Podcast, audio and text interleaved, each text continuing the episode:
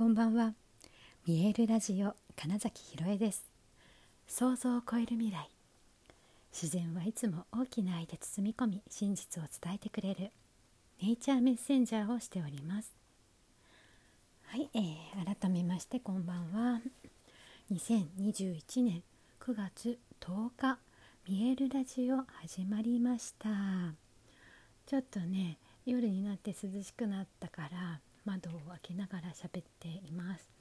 虫の音が聞こえてきてああ秋なんだなって。やっぱり夏の虫と秋の虫とちゃんと違うって、うん、なんだろう体がというか耳が覚えててあ秋だってすごく思いますね。はい。そうそうそう。お月様がすごい細い三日月でね綺麗でした。はい。え今日はうんと見えないものを感じ取る力っていうことについてお話ししたいと思います。えっとこれを、まあ、すごい感じるのは特にうちにねほらワンコのニケさんがいるからっていうのもあるんですけれども何でしょう例えばその Zoom でミーティングってしてる時に、えー、その声の感じとかうん、例えば画面の向こう側で誰かクライアントさんがちょっと涙している時とかそういうのを察知するとなんかすごく寄り添いに来たり逆にすごく楽しそうになんかな空気に変わった瞬間にあの吠えて一緒に遊びたいって主張したりとかするんですよ。であとそうそう瞑想とかやってる時にこういわゆるゾーンみたいなのにこう入ったなって思った瞬間これは特に前のミロさんが顕著だったんですけど普段吠えたりしないのに、えー、そのあおいい感じって思った瞬間にあの吠えたり、うん、なんだろうトントンってやってきたりとか なんか何かが変わったっていうのをすごい察知するんでしょうね。はい、っていうのとかでやっぱ動物のその感じ取る力ってすごいなって思うんですがやっぱり人間もね相当持ってるなって思うんですよ。うんあのまあ、それによってだからシンクロをキャッチしやすくなったりもあるしよく言う虫の知らせみたいなのとか私は結構そのやっぱ思いついて LINE すると「え今 LINE しようと思ってた」とか本当に同時に LINE をねやり取りすることとかも結構あったりとか。それってだって全然遠く離れて見えてるわけじゃない人のなんかエネルギーみたいなのをキャッチしてるわけですよね。やこれすごくいや面白いなって思うしだから見えてないもののエネルギーをキャッチするっていうところが結構今日のテーマであの昨日言ってたみたいにねちょっと今日あの片付けというかいろいろ物を売りに行ったり捨てたりみたいなことをしたんですけれども普段開けてないクローゼットの中にある、えっと、トランクとかカバンとかを少し処分したんですね。で普段本当に見えてないんですよ。なのにそれが今なくなったっていうなんかそのそこに、えー、隙間があるというかそこがなんか気の通りが良くなったっていうのが扉を閉じてるのになんか変わったってやっぱ分かるで忘れてたんですよ なんかなんかその午前中昼,、間昼ぐらいに、えー、とそれをしてで、えー、とその後、まあ家で過ごしててそんななんだろう自分が捨てに行ったこととかを忘れ忘れてるわけですよ。なんだけどなんか部屋いい感じだなみたいな急に思ってそうだって ここから大きなものがなくなったんだみたいなね。でそういうことが多分多々あってだからうんと隠していてもそのものが持っている何かがのその波動エネルギーっていうのは絶対感じてるんだなってすごく思ったのでいやもうちょっともうちょっと本当しもっとねあの片付けようって思いましただってこれだけでこんなに変わるんだって うんすごく感じているので私は。で多分これはその何をキャッチするかっていうのが人それぞれであってで私の場合そのものもそうだけれども特にその植物とか動物とかの何かをキャッチしやすいなとは思うんですね。本当道端道端っていうか普通に道路を歩いてなんかなんかが話しかけてきたみたいに思うとで振り返るとすごい綺麗な花が咲いてたりとかねっていうことがすごく多いので、うん、全てやっぱりエネルギーっていうものを持っていて何か発信していてでそれをやっぱり人もすごいキャッチしてるなっていうこと。でこれで言うと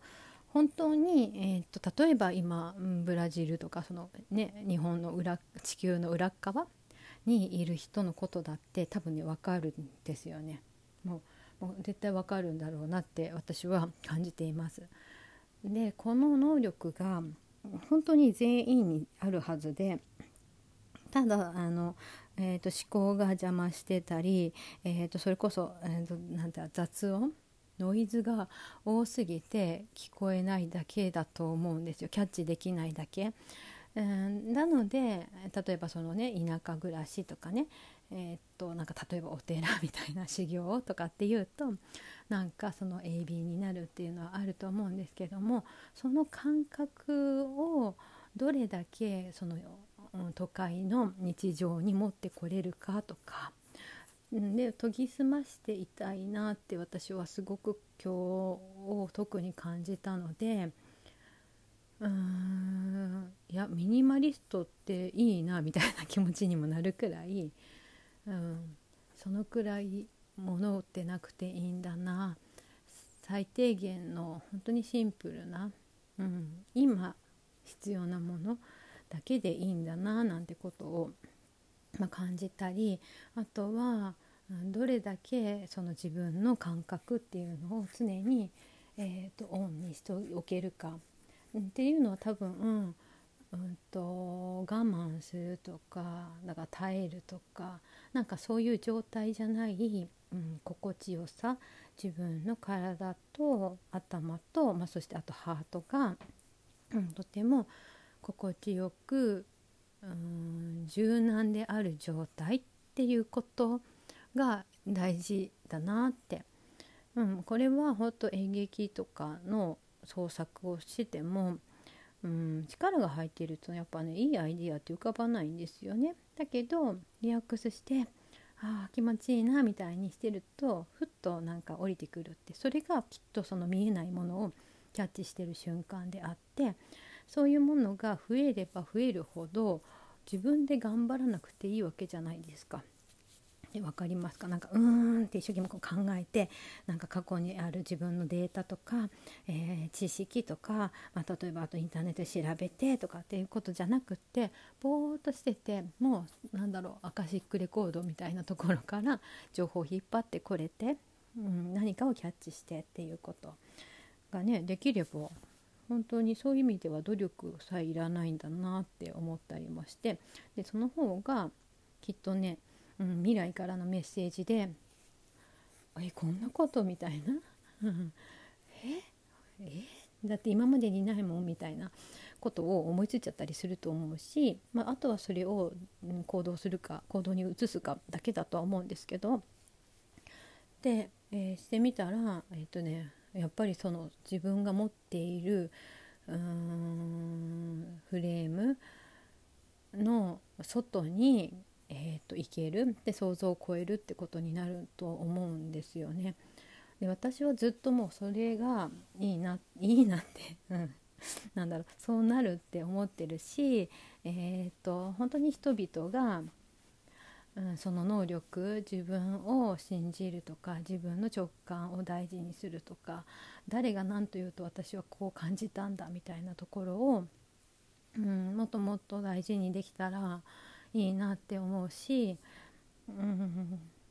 だから私はそういうふなんだろうそこにこの分野に関して、えー、キャッチしやすいけどあなたはこっちじゃないですかみたいなその住み分けみたいなのとかもすごい分かりやすくなるし自分が分からないことを、うん、だから誰かに頼るっていうこともね、うん、自然とできるようになると思うんですよ。うん、だからすごくその見えないものを感じ取る力いやもう本当にすごい単純なことで言ったら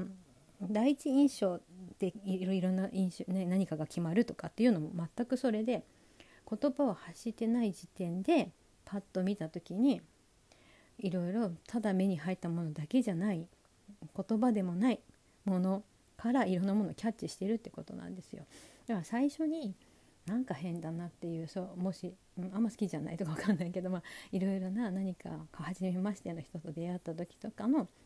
なんか印象って多分すごい大事にした方がいいしあとは長い付き合いの人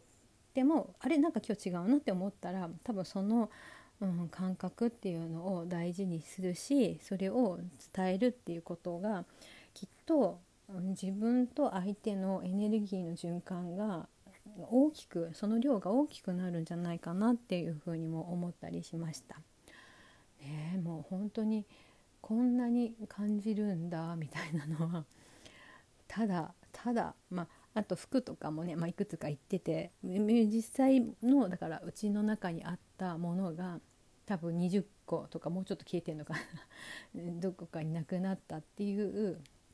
だけでこんなになんだろう気が軽くなるんだっていうのを今とてもじみじみと感じているのでいやこの体験は大事だなと思いましたね。あの去年コロナ禍の手前ぐらいから結構断捨離って言ってみたり大きくこの片付きコンサルの人に一回入ってもらってうんと間取り間取りじゃないや配置換え家具の配置換えとかをしてみたりとかねいろいろやってきたんですけどなんかね今ここでまたさらに、えー、っと物を減らすことによって私の感覚が、うん、敏感になったなって思っているのでいやますますこれからが楽しみだなっていう感じです。はいということで、え本日もご視聴くださりありがとうございました。2021年9月10日見えるラジオ金崎ひろえでした。おやすみなさい。